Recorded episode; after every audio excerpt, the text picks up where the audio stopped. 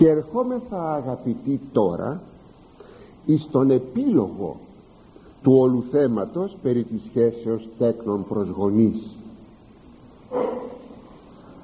Οι τρεις τελευταίοι στίχοι που εναπομένουν εξάγουν το συμπέρασμα ότι εάν φροντίσεις για τους γονείς σου θα έχεις αγαθά αποτελέσματα και γλυκείς καρπούς ευτυχίας και ευνοίας του Θεού εάν όμως εγκαταλείψεις τους γονείς σου τότε θα είσαι μπροστά στο Θεό σαν τον βλάσφημο και σαν τον κατηραμένο και θα επισύρεις την οργή του.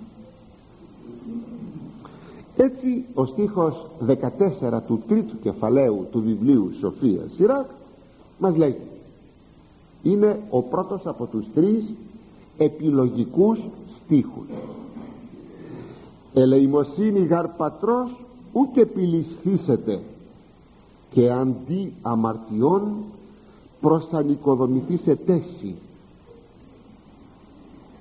Ελεημοσύνη γαρ πατρός. Διότι την ελεημοσύνη που θα προσφέρει στον πατέρα σου δεν θα ξεχαστεί. Και αντί τούτου θα σου προσανοικοδομηθεί αντί της τιμωρίας των αμαρτιών σου ευτυχία. Ο όρος ελεημοσύνη έχει μια ευρεία σημασία και σημαίνει πιο έλεος μετά του πλησίον. Κάνω δηλαδή έλεος με τον πλαϊνό μου. Δηλαδή φαίνομαι φιλάνθρωπος επίοικης με βαθιά κατανόηση δεν σημαίνει πάντα ελεημοσύνη βγάζω το πορτοφόλι μου και δίνω χρήματα αλλά όπως σας εξήγησα κάνω έλεος με τον διπλανό μου. Φαίνομαι φιλάνθρωπα και εφόσον οι γονείς μας έχουν γεράσει και παρουσιάζουν κάμψη στις δυνάμεις τους και τις σωματικές και τις πνευματικές τις διανοητικές τότε βεβαίως πρέπει να δείξουμε εις αυτούς ελεημοσύνη εάν έτσι το πράξουμε δηλαδή να δείξουμε ελεημοσύνη τότε αυτό δεν θα ξεχαστεί από το Θεό. Ο ίδιος ο Θεός λέγει το εξής που βεβαίως δεν είναι μόνος στην περίπτωση του τι αλλά σε κάθε περίπτωση του ανθρώπου του πιστού που εφαρμόζει τον νόμο του Θεού.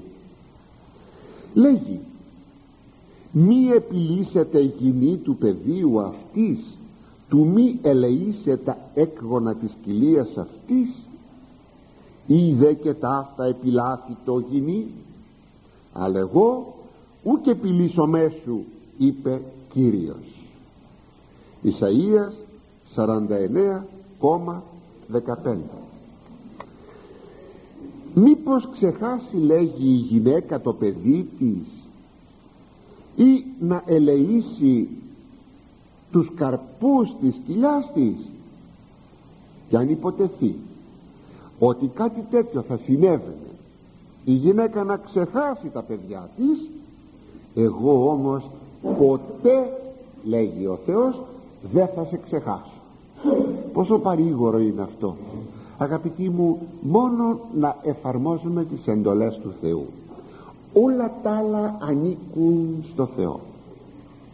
Όλα τα άλλα. Θα στα χέρια του Θεού.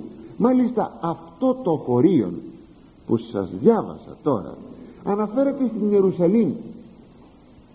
Δηλαδή βλέπουμε ότι αναφέρεται και σε πρόσωπα και σε λαό και σε πόλεις.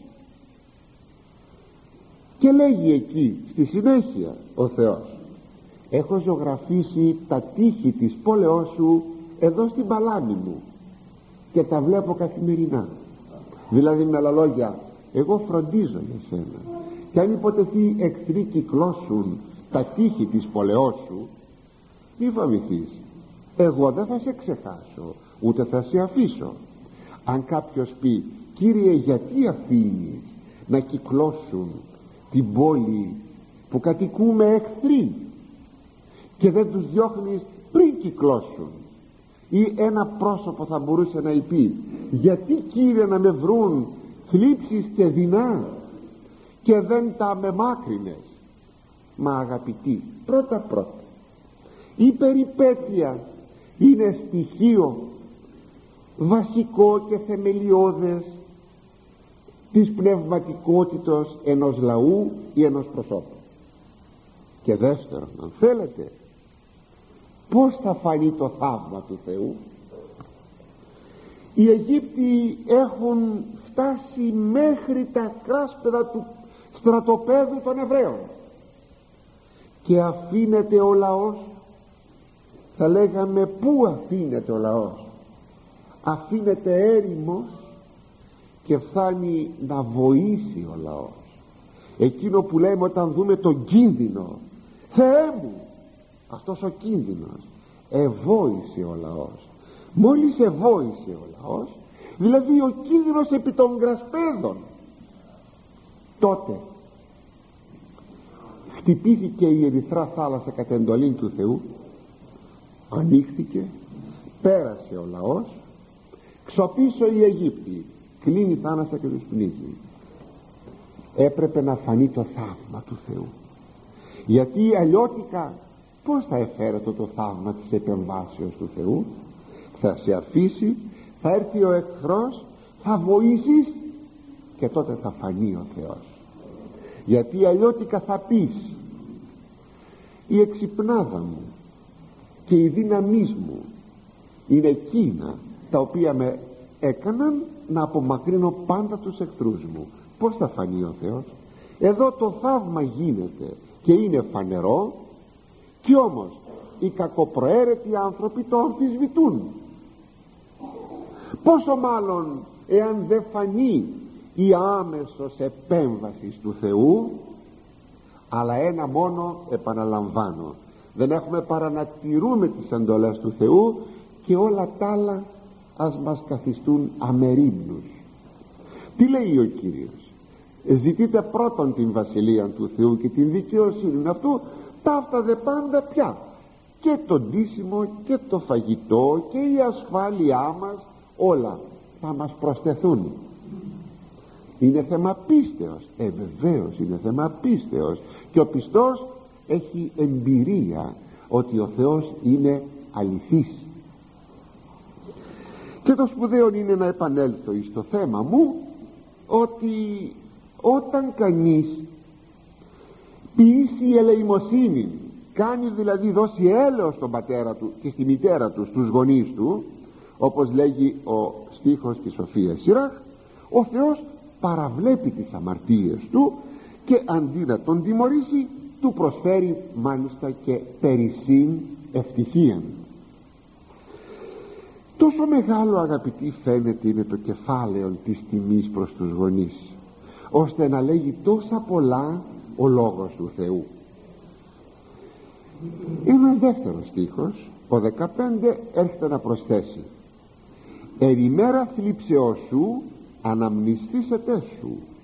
Ως ευδία επιπαγετό ούτως αναλυθήσονται σου εαμαρτίε όταν περνάς μέρες καταπιέσεως αυτό θα πει θλίψεις από το θλίβο από το ζουλό οι μέρες καταπιέσεως. Θα σε θυμηθεί ο Θεός. Και τότε όπως η καλοκαιρία λιώνει τον πάγο. Δηλαδή βγει ο ήλιος και λιώσουν οι πάγοι τα χιόνια έτσι θα λιώσουν και θα διαλυθούν οι αμαρτίες που τυχόν έπραξες στη ζωή σου ώστε η τιμή προς τους γονείς φτάνει να συγχωρεί ακόμη αμαρτίες. Αυτό βέβαια δεν εννοεί ότι μιλώντας από την σκοπιά πια της Καινής Διαθήκης ότι είναι περιττό να πάμε να εξομολογηθούμε. Δεν σημαίνει αυτό. Σημαίνει όμως ότι έχουμε πολύ μεγάλη την εύνοια του Θεού όταν προσέχουμε πολύ τους γονείς μας. Χωρίς προσκολήσεις σας το είχα πει κάποια φορά επειδή πιθανώς έχουμε νέους ακροατάς δεν σημαίνει ότι θα έχω προσκόλληση στους γονείς μου εις βάρος της συζύγου μου ή του συζύγου μου ή των παιδιών μου. Μπορεί οι γονείς μου να χαλάνε τα εγγόνια τους με το να τους αφήνουν περιθώρια επειδή τα αγαπούν νοσηρά όμως δυστυχώς. Τα αγαπούν, τους, φέρουν, τους δίνουν χρήματα συγχωρούν δηλαδή παραβλέπουν παραπτώματα των εγγονών και αυτό καταστρέφει τα παιδιά. Δεν τίθεται θέμα. Θα πούμε στους γονείς μας ότι παρακαλούμε πολύ να μην επεμβαίνουν στην αγωγή των εγγονών διότι με τον τρόπο αυτόν δημιουργούν κάτι κακό. Δεν σημαίνει αν πω αυτό στους γονείς μου ή δεν έχω προσκόλληση στους γονείς μου ότι δεν αγαπώ και δεν τιμώ τους γονείς μου. Σας έλεγα σε ένα περασμένο θέμα άλλη μια αγάπη της μάνας μου προς τη μάνα μου και άλλη μια αγάπη προς τη σύζυγό μου. Είναι δύο διαφορετικά πράγματα. Και ότι η μία αγάπη δεν, δεν αντιστρατεύεται εναντίον της άλλης αγάπης. Είναι σε δύο διαφορετικούς χώρους. Αλλά έρχεται και ο τρίτος στίχος να δείξει τι έχει να πάθει εκείνος ο οποίος δεν τιμά τους γονείς του. Διότι αυτοί οι δύο στίχοι που σας ανέλησα είναι υπέρ θα λέγαμε ε, εκείνων οι οποίοι φροντίζουν για τους γονείς. Ως βλάσφημος ο εγκαταλειπών πατέρας και, και κατηραμένος υποκυρίου ο παροργίζων μητέρα αυτού. Για να προσέξουμε αγαπητοί μου εδώ. Εκείνος που εγκατελείπει τον πατέρα του λέγει είναι και στέκεται μπροστά στο Θεό σαν να είναι βλάσφημος και εκείνος ο οποίος παροργίζει τη μητέρα του είναι καταραμένος από το Θεό.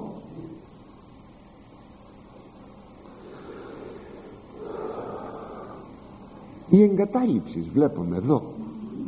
Και αυτό έχει πάρα πολύ σημασία. Ότι ισοδυναμεί με βλασφημία. Και είναι γνωστό ότι όταν κάποτε ένας Ισραηλίτης δεν ήταν ο ακριβώς Ισραηλίτης αλλά ήταν ο μηγάς δηλαδή ήταν μισός μισός Ισραηλίτης Αιγύπτιος. Ευλασφήμισε τον Θεόν ευθύς μετά τον νόμο που έδωσε ο Θεός εις το Σινά. Και ο Μωυσής δεν ήξερε τι να τον κάνει αυτόν διότι δεν πήρε καμία εντολή από το Θεό για τους βλασφήμους τον έβαλε στη φυλακή και ερώτησε τον Θεό τι να τον κάνει αυτόν τον βλάσφημο; Και ο Θεός απήντησε ότι το άξιος θανάτου. Και θα ξέρετε από την Παλαιά Διαθήκη ότι όλος ο λαός τον ελιθοβόλησε. Ήταν ο πρώτος που ευλασφήμισε μετά από τον νόμο. Όπως και ο πρώτος που είπε ψέματα στην Καινή Διαθήκη μετά από την Πεντηκοστή ο Ανανίας και η Σάπφυρα αυτό το ζεύγος επέθαναν αμέσως. Την ίδια ημέρα πέθαναν και οι δύο όταν ο Απόστολος Πέτρος είπε και στον άνδρα και στην γυναίκα γιατί είπαν ψέματα εις το Πνεύμα του Άγιον και πέθαναν και οι δυο. Όπως και ο πρώτος κλέπτης όταν μπήκαν και κυρίευσαν την Ιεριχώ εις τη γη Χαναάν πια που ετόλμησε και έκλεψε χρυσά και αργυρά νομίσματα από την πόλη ενώ ο Θεός είπε ότι του ανήκουν ό,τι βρεθεί στην πόλη και το είπε διότι έπεσαν τα τείχη θαυματουργικός και του ανήκουν του Θεού τα χρήματα. Α λοιπόν έχει ο Θεός και χωράφια στη γη επάνω. Α έχει ο Θεός και χρήματα στη γη επάνω. Πού είναι εκείνοι που λένε και τι τα θέλει ο Θεός τα χωράφια και τα χρήματα και τα κτίρια αγαπητοί μου ο Θεός είναι ανανδύης δεν θέλει τίποτα. Τα θέλει όμως για τη δόξα του. Με ποια έννοια; Να δοξάζει το Θεός και να λατρεύεται. Όπως φέρει πει αυτά τα χρήματα με αυτά τα χρήματα θα εκτίζω το ναός αργότερα. Ή ό,τι άλλο θα γίνεται αλλά για τη λατρεία του Θεού. Βεβαίως ο Θεός δεν έχει ανάγκη ούτε από χρήματα ούτε από, από κτήματα. Αλλά εξήγησα. Έτσι λοιπόν αυτός ο Άχαρ έτσι έλεγεται τον οποίον επεκάλυψε ο Θεός. Σημειώσατε τον απεκάλυψε ο Θεός.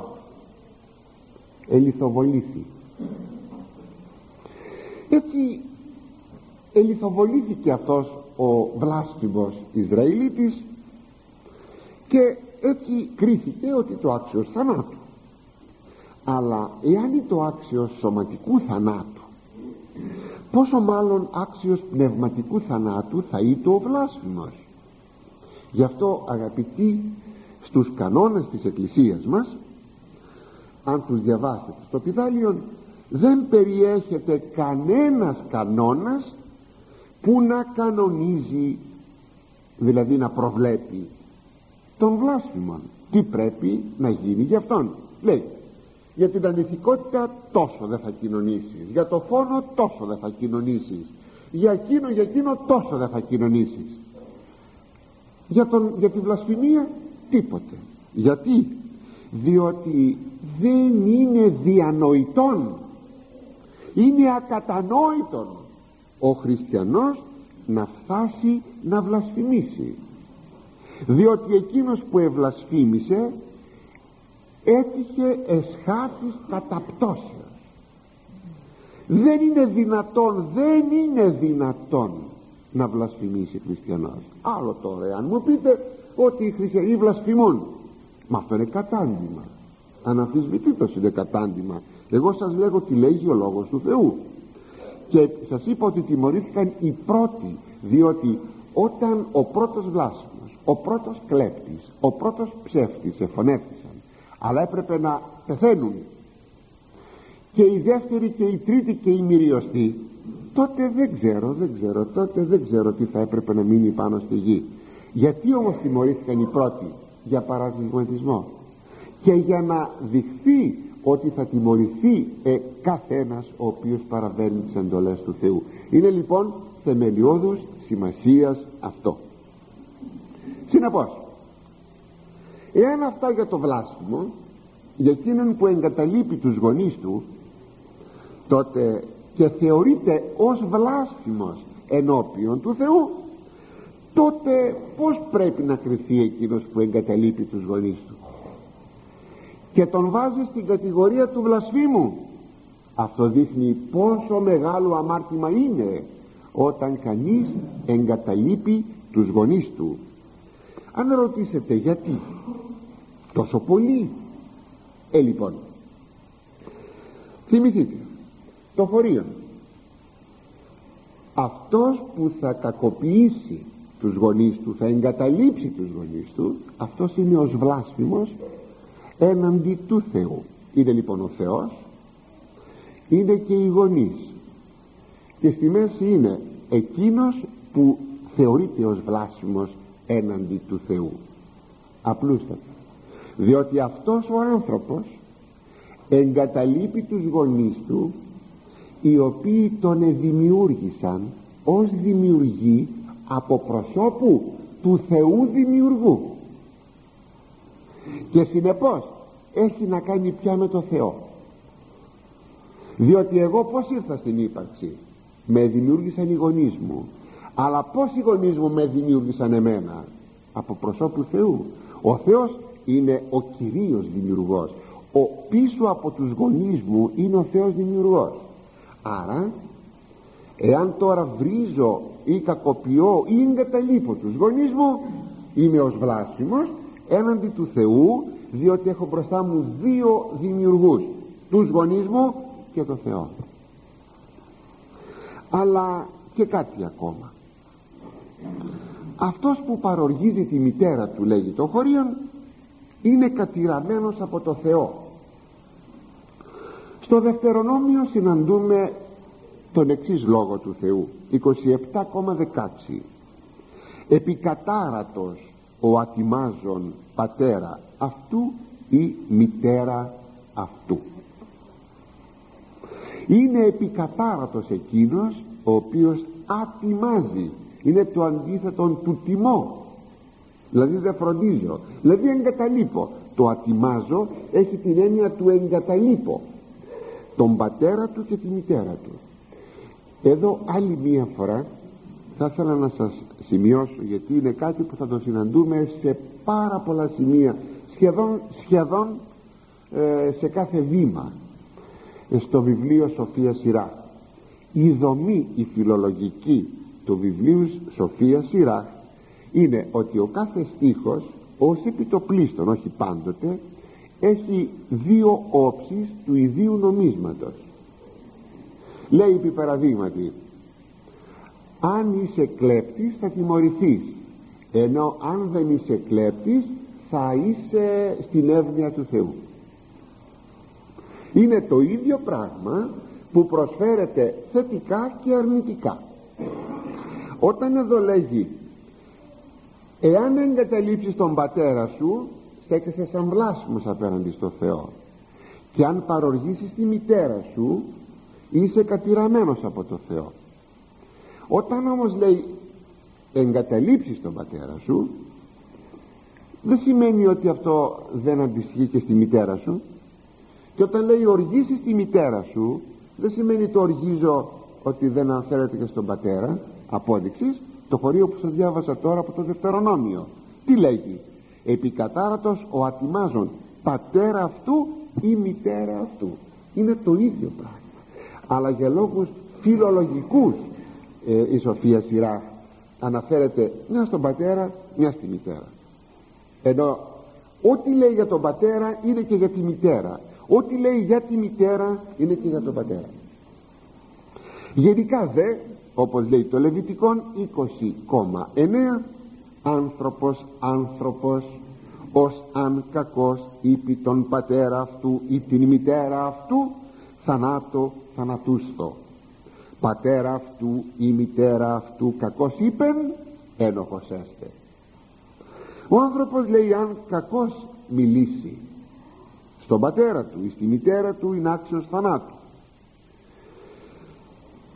τον πατέρα του λέει κακός, στο, κακός μίλησε και στη μητέρα του. Είναι ένοχος θανάτου. Ένοχος. Έστε θα είναι ένοχος. Ίσως όμως πείτε καλά αυτά. Αλλά όμως αυτά ανήκουν στο χώρο της Παλαιάς Διαθήκης. Ενώ στο χώρο της Καινής Διαθήκης τα πράγματα είναι διαφορετικά. Γιατί δηλαδή τώρα θα πάρουμε κάποιον να τον θανατώσουμε επειδή μίλησε άσχημα στον πατέρα του και στη μητέρα του; Προσέξτε. Και να τρομάξουμε. Λέει στην προς Εβραίους ο Απόστολος Παύλος. Ότι στην Παλαιά Διαθήκη πάσα παράβασης και παρακοή έλαβε ένδικον μισθαποδοσίων κάθε παράβασης και πάθε, κάθε παρακοή πήρε την τιμωρία της. Έλαβε ένδικον μισθαποδοσίων πληρώθηκε τιμωρήθηκε. Πως εμείς λέει ο Απόστολος Παύλος εκθευξόμεθα τυλικάφτης αμελήσαντες σωτηρίας ποια σωτηρίας; Του Ιησού Χριστού. Όταν δείξω μια διαφορία στον Ιησού Χριστόν στο έργο το σωτηριώδης δεν τηρώ τις εντολές του. Και μέσα στη μη τήρηση των εντολών βεβαίως είναι και η μη τιμή των γονέων πως εμείς εκφευξόμεθα πως εμείς τα ξεφύγουμε. Γι' αυτό εξαλλού συγκρίνει την καινή με την παλαιά ότι η τιμωρία η τιμωρία στην Καινή Διαθήκη είναι πολύ μεγαλύτερα. Με την εξής διαφορά ότι η τιμωρία στην Παλαιά Διαθήκη ήταν και άρχιζε εδώ στη γη. Ενώ στην Καινή Διαθήκη η τιμωρία δεν αρχίζει πάντοτε εδώ στη γη. Αλλά οπωσδήποτε γιατί ο Θεός είναι δίκαιος επιφυλάσσεται δια την αιωνία ζωή. Μη λοιπόν πούμε ότι η Καινή Διαθήκη είναι, είναι συγκαταβατική. Παροράται. Ξεπερνάει αυτά. Δεν τα προσέχει πολύ. Έχει επιοίκεια. Ενώ η Παλαιά Διαθήκη είναι αυστηρή. Ο Θεός είναι αυστηρός. Μη το πούμε αυτό αγαπητοί διότι μη βρεθούμε βρεθούμε ένοχοι εν ημέρα κρίσεως ενώπιον του Θεού. Πρέπει πολύ περισσότερο να προσέξουμε εις των χώρων της Καινής Διαθήκης. Ύστερα είναι κάτι άλλο. Δεν είναι μόνο η δικαιοσύνη του Θεού είναι και η αγάπη του Θεού που ιδιαίτερος προβάλλεται στην, παλαιά, στην Καινή Διαθήκη. Ξέρετε τι σημαίνει αυτό; Σημαίνει όταν βαφτίστηκες αφού πίστεψες αγάπησες τον Θεό πως τώρα θα προσβάλλω έναν Θεό που με αγάπησε και έγινε άνθρωπος και ήρθε τόσο κοντά μου; Δεν θα μ' αφήσει να τον προσβάλλω όχι τι άλλο παρά αυτή η αγάπη. Το συμπέρασμα ποιο είναι από όλα αυτά που ακριβώς έχουμε πει μέχρι σήμερα; Δηλαδή στα τελευταία αυτά θέματα γύρω από τους, τη σχέση των ε, παιδιών προς τους γονείς. Αγαπητοί μου οι γονείς είναι ιερά πρόσωπα. Μας δίνουν το ζήν δηλαδή μας δίνουν τη ζωή. Και αν είναι ευσεβείς χριστιανοί και σοφοί παιδαγωγοί οι γονείς μας τότε μας δίδουν και έτσι οφείλεται το ζήν δηλαδή όχι μόνο την ύπαρξη όχι τη ζωή αλλά και την καλή ζωή. Και δεν μας διδάσκουν μόνο πως να κερδίζουμε τη ζωή μας αλλά πως να κερδίζουμε και την αιωνία ζωή μας. Κατά θεία δικαιοσύνη πρέπει να τους θυμούμε. Εφόσον εκείνοι κουράστηκαν πρέπει να τους θυμούμε. Πρέπει να ενθυμούμεθα τους κόπους των στο ίδιο βιβλίο της Σοφίας Σιράκ στο 7ο κεφάλαιο 27-28 στίχη λέει τα εξής.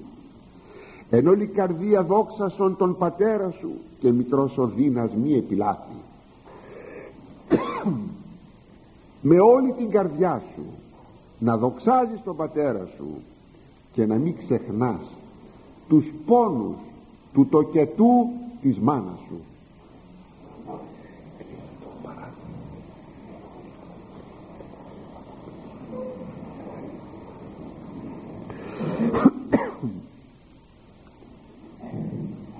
μνήστητη θυμήσου ότι δι' αυτόν εγεννήθης. Διαμέσου αυτόν ήρθε στην ύπαρξη και τι ανταποδώσεις αυτής καθώς αυτήσει και τι μπορεί να τους πληρώσεις για ό,τι αυτοί σου έχουν δώσει; Αντιλαμβάνεται λοιπόν κανείς πράγματι ότι είναι ιερά πρόσωπα βέβαια δεν μπορώ να σας πω ότι ξέρω την Αγία Γραφή. Από ό,τι ξέρω όμως μόνο για τους γονείς και για το Θεό υπάρχει η φράση. Τι ανταποδώσουμε τον, το Κυρίο περί πάντων όν ανταπέδω και ημίν; Τι να ανταποδώσουμε στο Θεό γιατί μας έδωσε. Και εδώ τώρα τι ανταποδώσεις αυτής τους γονείς σου καθώς αυτή εσύ όπως αυτή σε σένα ώστε δεν πληρώνεται ό,τι μας έχει δώσει ο Θεός. Ώστε δεν πληρώνεται ό,τι μας έχουν δώσει οι γονείς. Δεν μπορείς να πεις ξόφλησα το χρέος μου απέναντι στο Θεό ξέρετε όταν κάποτε δώσαμε κάποια υλικά αγαθά ε, στους γονείς μας ίσως να έχουμε την αίσθηση τους δώσουμε να φάει, να πιούν αλλά δεν τους προσέχουμε δεν με την έννοια δεν καθόμαστε λίγο κοντά τους. Δεν τους δείχνουμε την αγάπη μας. Αυτό είναι ένα είδος αχαριστίας. Το να σπεύσεις να δώσεις ε, ό,τι μπορείς να δώσεις υλικό πράγμα. Για να ξοφλήσεις χρέος σου είναι μια μορφή αχαριστίας. Αυτό δεν είναι και γενικά σε κάθε περίπτωση. Ήρθες μου έφερες ένα δώρο σου μου έδωσες μια ντομάτα τη στιγμή που πέθανα από την πείνα. Ναι τη στιγμή που πέθανα από την πείνα. Μπορώ εγώ να σου δώσω μια ντομάτα τον καιρό που οι ντομάτες έχουν μια δεκάρα το κιλό. Και αν σου δώσω και ένα καφάσι ή σου δώσω 40 τόνους ντομάτες δεν υπάρχει ανταπόδοσης. Γιατί; Γιατί όταν μου έδωσες την ντομάτα και την έφαγα έζησα και δεν πέθανα αγαπητοί μου σας έχω πει μια παλιά ιστορία. Γι' αυτό είπα ντομάτα και δεν είπα κάτι άλλο. Θα σας την ξαναπώ. Την έχω πει πολύ παλιά. Ίσως κάποιοι να τη θυμόσαστε. Ήταν κάποιες δύσκολες μέρες στην πατρίδα μας. Υπήρχε πείνα. Και τότε ένα παιδί σε ένα χωριό εδώ της Θεσσαλίας γιατί μου το είπε ο ίδιος ο άνθρωπος αυτό που του συνέβη ήταν στο σπίτι και είχε ένα μικρό κήπο και είχε φυτέψει μερικά λαχανικά. Περνάει ένα παιδί. Ένας ένιμος καμία δεκαπεντεριά χρονό παιδί ήταν. Και μπάρμπα του λέει του ανθρώπου πεθάνω από την πείνα. Δώσε μου μια ντομάτα εκείνος του έδωσε μια ντομάτα ίσως κάτι περισσότερο. Το παιδί αυτό πήρε ότι του έδωσε και έφυγε πέρασε κάποιος καιρός πέρασαν μερικά χρόνια λίγα χρόνια. Η πατρίδα μας πάλι ήταν σε καταστα... καταστάσεις ανώμαλες. Είχε συλληφθεί αυτός ο άνθρωπος και είχε οδηγηθεί σε ένα εκτελεστικό απόσπασμα. Και μια στιγμή εμφανίζεται κάποιος και του λέει έλα εσύ έξω του είχαν βάλει στη σειρά για σκότωμα. Έλα του λέει έξω τον πήρε κάπου πιο μακριά. Αρκετά μακριά του λέει με γνωρίζεις; Όχι δεν σε γνωρίζω είμαι εκείνος που μου έδωσες ένα παιδί που ήμουνα κάποτε βεβαίως οι γονείς μας δεν είναι τέλειοι. Έχουν και αυτοί όπως όλοι οι άνθρωποι τις ελλείψεις των. Χωρίς όμως να πάβουν να είναι οι γονείς μας. Εάν γεράσουν να τους φροντίσουμε και ποτέ μη τους λυπήσουμε. Και τότε βεβαίως θα έχουμε όλη τη χάρη και την ευλογία του Θεού. Η πέμπτη εντολή θεωρείται σαν η πρώτη εντολή της επαγγελίας.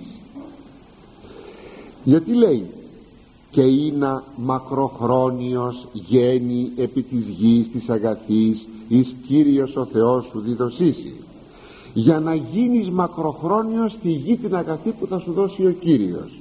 Και ποια είναι αυτή η γη αγαθή; Στο πρώτο επίπεδο της είναι η γη Χαναάν η γη της επαγγελίας.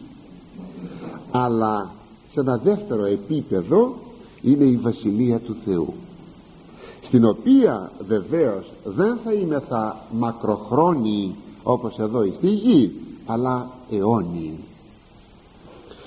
ας προσέξουμε διότι εάν δεν τους τιμήσουμε τους γονείς μας ή τους κακοποιήσουμε τότε ο τότε δεν θα έχουμε την ευλογία του Θεού σε ολόκληρη τη ζωή μας. Για εκείνους που δεν προσέχουν τους γονείς των ισχύει εκείνο που λέγει ο αδελφόθεος Ιούδας στην Καινή Διαθήκη. Ουέ αυτής ότι τη οδό του Κάιν επορεύθησαν και τη αντιλογία του κορέ απόλοντο αλίμονό τους γιατί περπάτησαν το δρόμο του κατηραμένου Κάιν. Και ακόμα το δρόμο της αντιλογίας του Κορέ. Ο Κορέ ήταν κάποιος Ισραηλίτης ο οποίος αντέλεγε στον Μωυσέα και τον Άρον ήταν ένας αντιλογίας.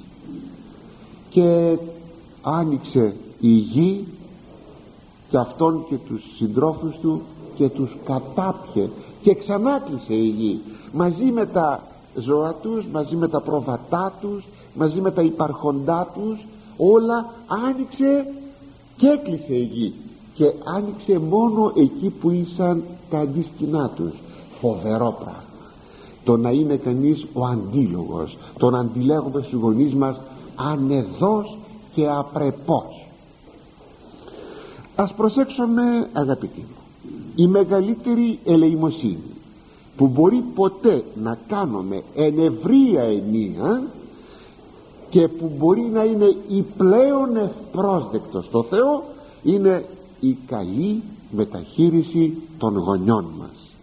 Εύχομαι κλείοντας το θέμα αυτό για τις σχέσεις ε, παιδιών και γονιών εύχομαι ότι ό,τι μας έδωσε ο Λόγος του Θεού να γίνει σε όλους μας μία πραγματικότητα.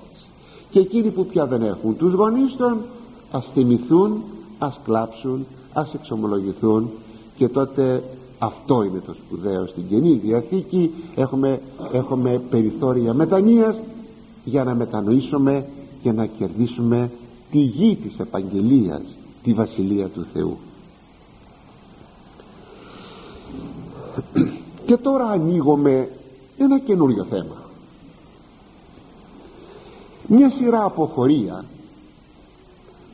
πάντα στο τρίτο κεφάλαιο του βιβλίου Σοφίας Σειράχ αναφέρεται στην ταπείνωση.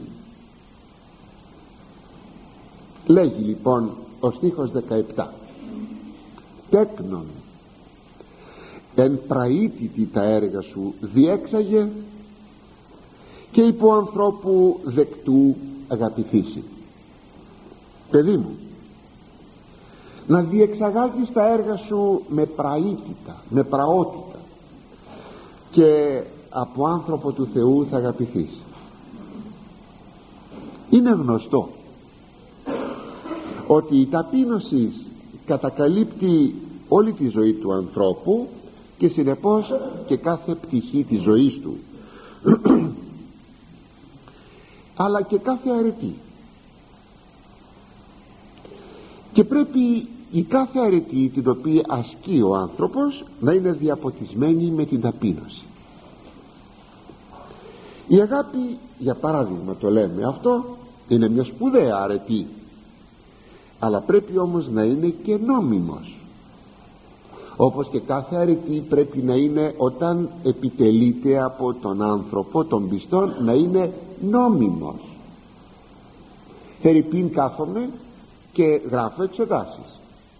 Για να είναι νόμιμες εξετάσεις μου έγκυρες πρέπει να τηρήσω κάποιους κανόνες. Δεν πρέπει να βγάλω βιβλίο και να αντιγράψω. Δεν πρέπει να βλέπω του πλαϊνού μου το χαρτί. Ε, κάπως έτσι ε, έχει κάποιους νόμους. Πρέπει να τελειώσω σε ορισμένο χρόνο και ούτω καθεξής αυτά είναι όροι νομιμότητος μιας εξετάσεως.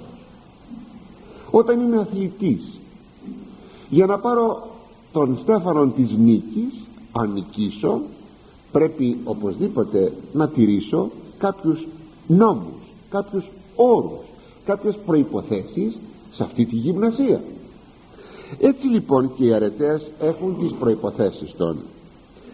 Για να είναι λοιπόν νόμιμος η αρετή της αγάπης για παράδειγμα το λέω στην αγάπη έχουμε και άλλες αρετές.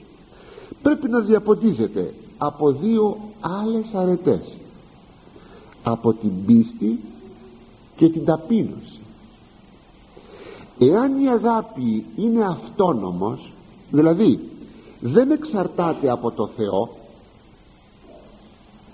δεν έχουμε ανθρώπους οι οποίοι δεν είναι χριστιανοί και έχουν αγάπη είναι αυτό ακριβώς που ακούμε πολύ συχνά και σας παρακαλώ να το δέσετε καλά στο μυαλό σας για να μπορείτε να απαντάτε κάποτε στο σύζυγό σας κάποτε στη σύζυγό σας.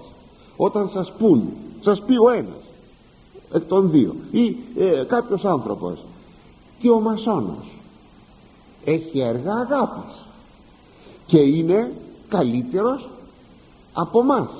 Ή εγώ αν είμαι μασόνος λέω στη γυναίκα μου εγώ είμαι καλύτερος από σένα που λες ότι είσαι χριστιανή και πηγαίνεις στην εκκλησία ή δεν είμαι μασόνος αλλά δεν πάω στην εκκλησία και περί την πίστη έχω να βαγίσει λέω άλλαν περί την, περί την πίστη και λέω τώρα στη γυναίκα μου που πάει στην εκκλησία ότι εγώ είμαι καλύτερος από σένα που πηγαίνεις στην εκκλησία και εκείνη ταλέπορη γιατί αυτά πολλές φορές τα μαθαίνουμε μας τα λέγουν οι άνθρωποι.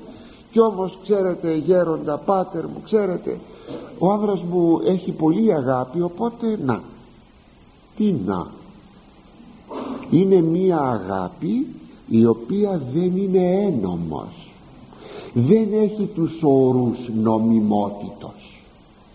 Η αγάπη πρέπει πρώτον να εξαρτάται από την πίστη δεν μπορεί να είναι μία αγάπη αυτόνομος. Δεν μπορώ να πω εγώ ότι πεινάνε τα παιδιά της Αβυσσινίας και τώρα κάνω εράνους σκοτώνομαι γι' αυτό να μαζέψω χρήματα να τα στείλω. Γιατί τα πονώ τα παιδιά αυτά ερήμην του Θεού. Τι θα πει ερήμην του Θεού.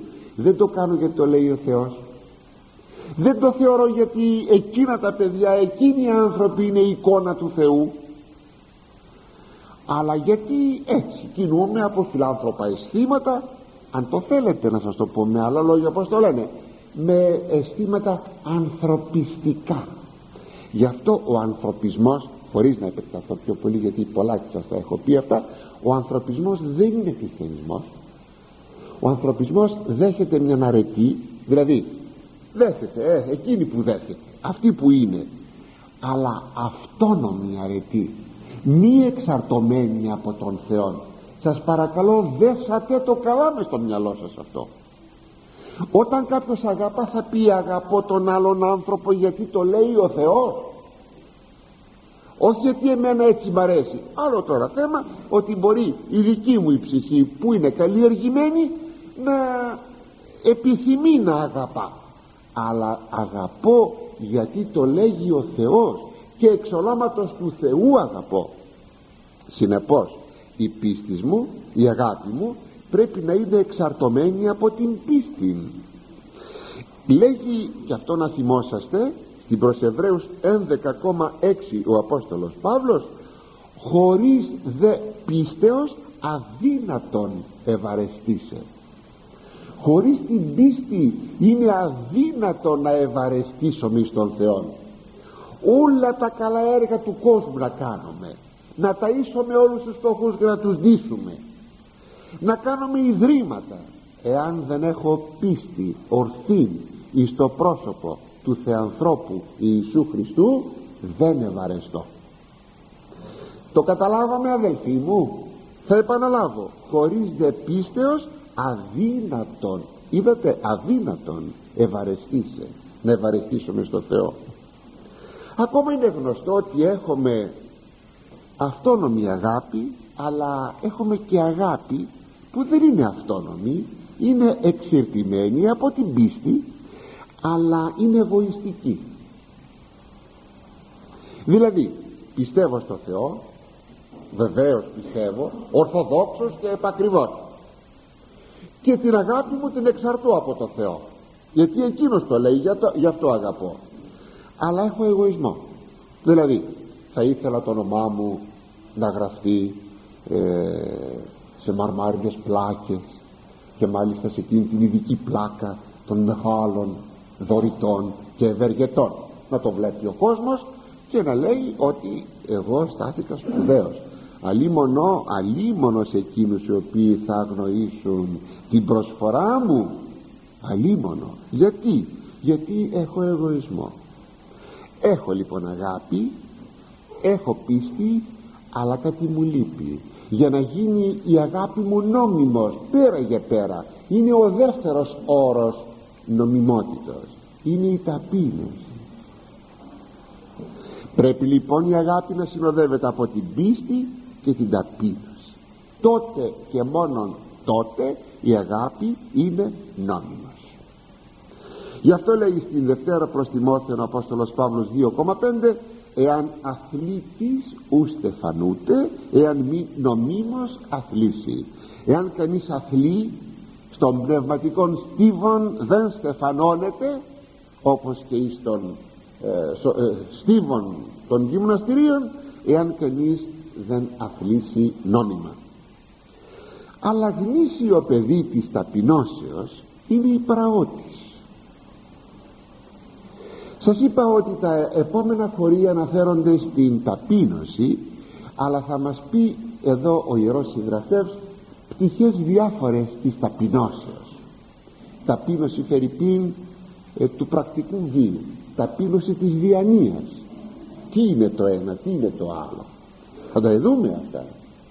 Χωρίς φυσικά το Ιερό Κείμενο να εξαντλεί το μεγάλο αυτό θέμα της ταπεινώσεως. Γι' αυτό και εμείς και στα θέματά μας ποτέ δεν εξαντλούμε σαν να κάνουμε μια μονογραφία. Ένα θέμα όχι επανερχόμεθα ακριβώς άλλες φορές να πιάσουμε άλλες πτυχές ώστε ο λαός του Θεού να καταρτίζεται. Είναι λοιπόν ένα γνήσιο παιδί της ταπεινώσεως η πραότης.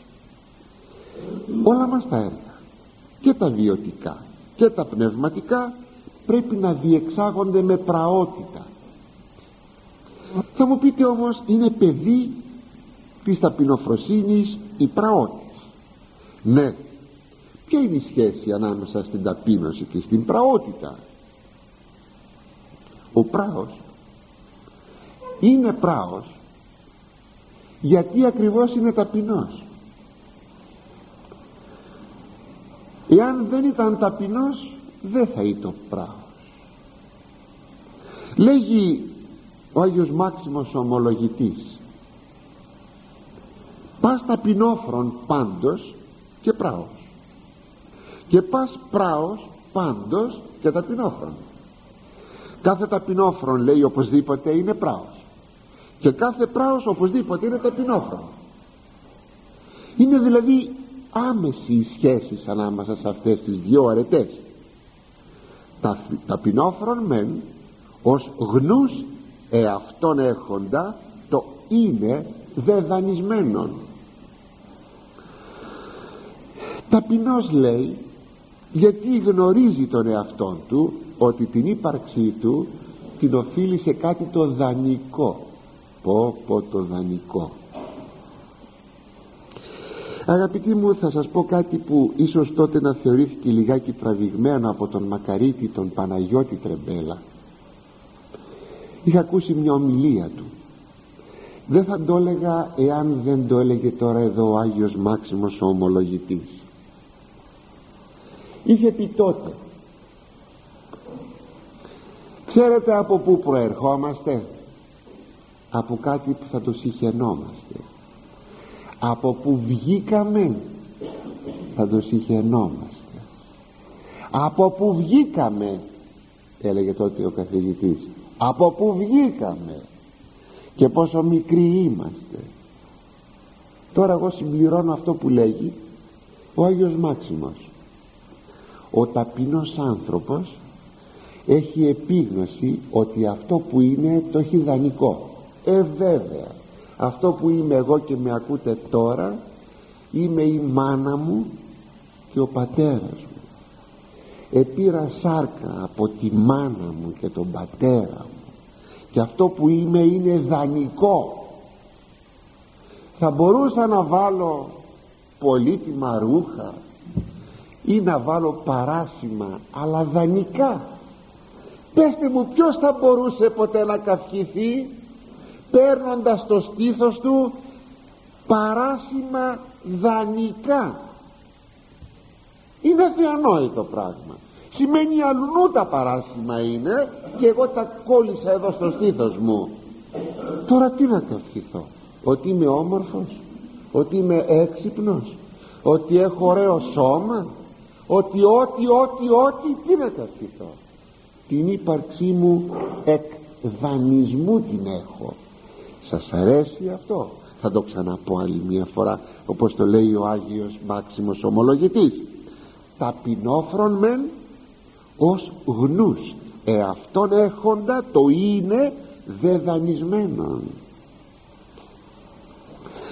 πράος δε ως διαγνούς των δοθισών αυτό κατά φύση δυνάμεων την χρήση. Ποιος είναι δε πράος και ποιος μένει πράος και ποιος μπορεί να μείνει πράος επειδή έχει διακριβώσει τη σωστή χρήση εκείνων των φυσικών δυνάμεων που του έχουν δοθεί. Τι πρέπει να κάνω και πως πρέπει να χειριστώ κάθε τι. Αυτό με κάνει να είμαι πράος. Αλλά σχέση ταπεινώσεως και πραότητος μας λέγει και ο Άγιος Πέτρος ο Δαμασκηνός. Λέγει ταπείνωσης μενεστή θύρα απαθίας τι είναι η ταπείνωσης; Είναι η θύρα της απαθίας. Το να έχω φτάσει ή μάλλον να έχω φτάσει μπροστά σε μια πόρτα έτοιμος να μπω στην απάθεια. Τι θα πει απάθεια; Απάθεια δεν είναι διαφορία η απουσία των παθών. Αυτό που τόσο να το επιθυμούσαμε να το είχαμε αλλά τόσο υστερούμε φυσί ο της κλίμακος λέγει ο Άγιος Ιωάννης της κλίμακος αναφέροντάς τον ο Άγιος Πέτρος ο Δαμασκηνός. Ύλη δε ταύτης η πραότης εστί κατά τον Μέγαν Βασίλειον. Περιεχόμενο ύλη καρπός. Αυτής της ταπεινοφροσύνης είναι η πραότητα όπως λέγει ο Μέγας Βασίλειος αυτή γαρποιεί το ανθρώπο αΐ έχειν ως αυτός. Έντες δυσχερέσει και ευχερέσει πράγμαση και νοήμαση. Και ούτε τιμής ούτε ατιμίας φροντίζει αλλά τα ιδέα και επίπονα με τα χαράς δέχεται και ούτε αράσεται να πως αυτή η πραότητα λέει κάνει τον άνθρωπο αΐ έχει ο σάφτος να είσαι αμετάβλητος. Να είσαι δηλαδή χωρίς μεταβολές inoxidable ανοξίδατος θα είσαι ο πράος ό,τι σου συμβεί. Είτε έντε δυσχερέσει και ευχερέσει πράγμαση είτε σε υποθέσεις δύσκολες είτε σε υποθέσεις εύκολες. Και νοήμαση και σε νοήματα. Και ούτε να φροντίζεις για τιμή ούτε για ατιμία. Δηλαδή ήρθε η τιμή μένει σε πραότητα. Ήρθε η ατιμία και η αδοξία μένεις σε πραότητα. Αλλά και τα ιδέα και τα ευχάριστα και τα επίπονα εκείνα που δημιουργούν κόπο, πόνο, δυσκολία με χαρά τα δέχεσαι. Αυτό λέγει είναι η πραότης και ούτε ταράσεται αυτός ο άνθρωπος δεν ταράσεται ώστε λοιπόν τι είναι η πραότης παιδί της ταπεινοφροσύνης. Να γιατί ότι αυτός που είναι ταπεινός είναι και πράος και αυτός που είναι πράος είναι και ταπεινός. Γι' αυτό η πραότητα αγαπητοί μου είναι προσέξτε είναι καρπός του Αγίου Πνεύματος. Γι' αυτό λέγει στους Κολασαΐ συγγνώμη προς Γαλάτας ο Απόστολος 5,22 ότι ο καρπός του Πνεύματος εστίν. Αγάπη, χαρά, ειρήνη, μακροθυμία, χριστότης, αγαθοσύνη, πίστης, πραότης. Εγκράτης. Είναι καρπός του Αγίου Πνεύματος. Πόσο να παρακαλάμε το Θεό αγαπητοί μου να μας δίνει πραότητα. Δεν την έχουμε. Δεν ξέρω εσείς μπορεί να την έχετε. Εγώ δεν την έχω. Θα έπρεπε να την έχουμε θα έπρεπε να την έχουμε σας το λέγω αλήθεια. Τη χάνομαι την πραότητα και τη χάνομαι γιατί δεν έχουμε ταπείνωση γι' αυτό το λόγο τόση ώρα ήθελα να σας καταδείξω τη σχέση ταπεινώσεως και πραότητος. Χάνομαι την πραότητα το επαναλαμβάνω γιατί δεν έχουμε ταπείνωση γιατί θύμωσα; Γιατί δεν είμαι ταπεινός. Είμαι υπερήφανος γι' αυτό θύμωσα. Δεν έγινε καλά εδώ κάτι θύμωσα. Γιατί γιατί είμαι κενόδοξο αυτό είναι. Να το κρύψουμε. Αυτό είναι αλήθεια. Αλλά ο ταπεινός και πράος άνθρωπος είναι ότι το δέντρο με τον καρπό του. Είσαι ταπεινός θα έχεις καργούς πραότητος γι' αυτό λέγει στους Κολασσαείς ο Απόστολος ενδύσαστε ταπεινοφροσύνη πραότητα θα βάζει πλάι πλάι. Γιατί; Γιατί το ένα γεννάει το άλλο. Το, το ένα είναι το δέντρο και το άλλο είναι ο καρπός. Μην ξεχνάμε δε ότι ο Κύριος εμακάρισε τους πραείς είπε μακάρι οι πραείς ότι αυτοί κληρονομήσουσι την γη εδώ θα μπορούσαν να βρουν οι ορθολογιστές τις μεγαλύτερες αντιφάσεις. Και την μεγαλύτερη παραδοξολογία. Πως θα κερδίσει ο πράος στη γη όταν και αυτό που έχει το χωράφι του επειδή είναι πράος του το αρπάζει ο πλεονέκτης γειτονάς του. Αγαπητοί μου βέβαια το έχουμε αναλύσει στο, στο δευτερονόμιο θα σας το πω γιατί σήμερα πάλι το ξαναείδα επικατάρατος ο μεταθέτων όρια του πλησίον αυτού. Όταν βάζεις όταν βάζεις τα σύρματά σου πιο πέρα για να πάρεις λίγο χωράφι από τον πλαϊνό σου όταν τραβάς μια αυλακιά πάρα πέρα από το χωράφι για να φανεί ότι είναι δικό σου αυτή η αυλακιά από το διπλανό χωράφι το έχω ακούσει μυριάκι αυτό. Με το τρακτέρ τραβάει μια αυλακιά έρχεται ο άλλος λέει μου πήρες ε που σου πήρα αυτό είναι δικό μου τώρα εδώ τράβηξα βλακιά ξέρω εγώ. Επικατάρατος. Αγαπητοί μου αν μου επιτρέπετε θα σας έλεγα και ιστορίες πάνω σε αυτό αλλά δεν μπορώ να σας πω. Δεν μπορώ να σας πω γιατί έχω ζώσες ιστορίες. Δεν μπορώ γιατί θα φύγουν πρόσωπα. Ζώσες ιστορίες. Πράγματι είναι επικατάρατος εκείνος που παίρνει του πλαϊνού του το χωράφι το πλαϊνού, του πλαϊνού του το, το αντικείμενο. Είναι φοβερό φοβερό.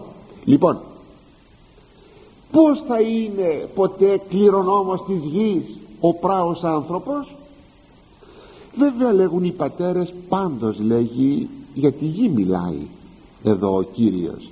Βεβαίως πρόκειται κυρίως και πρωτίστως για την καινούργια γη. Διότι τι θα την κάνει ο πράος άνθρωπος και ο ταπεινός αυτήν την πεπαλαιωμένη γη η οποία επιτέλει πως θα την κρατάμε στα χέρια μας; Πως θα πεθάνουμε θα φύγουμε. Συνεπώς σχετικά είναι όλα. Αλλά θα γίνει κληρονόμος της καινούργιας γης. Εκείνη που βλέπει ο Ευαγγελιστής Ιωάννης στην Αποκάλυψή του είδα λέγει καινούργιο ουρανό και καινούργια γη. Πράγματι οι πραείς θα κατοικήσουν και θα κληρονομήσουν εκείνη την καινούργια γη υπόδειγμα ταπεινώσεως και πραότητος είναι αυτός ο ίδιος ο Κυριός μας. Και μας καλεί μάλιστα να μαθητεύσουμε σε αυτές του τις δυο αρετές. Είπε Ματθαίος 11.21 μάθετε απ' εμού ότι πράος ημί και ταπεινώ στην καρδία μάθετε να σας γίνει μάθημα γίνετε μαθητές και να μάθετε από μένα ότι είμαι πράος και ταπεινώ στην καρδιά. Αν κάποιος πει μα πως ο Κύριος είπε ότι είναι ταπεινός αυτό δεν ήταν μία υπερηφάνεια λέγοντάς το. Ξέρετε τι θα πει ταπείνωση; Θα το πούμε στα παρακάτω θύματα μας αλλά να σας το πω και τώρα. Λέει ο Μέγας Βασίλειος επάνωδος επί κοινική αναξία θα είσαι αυτό που αξίζεις. Έτσι τώρα τι θα πει; Θα πρέπει να κρύψει ο Χριστός ότι είναι Θεός. Όταν λέει να μαθητεύσετε σε μένα και να δείτε ότι είμαι πράος και ταπεινός αφού είναι ο Θεός. Να το κρύψει αυτό.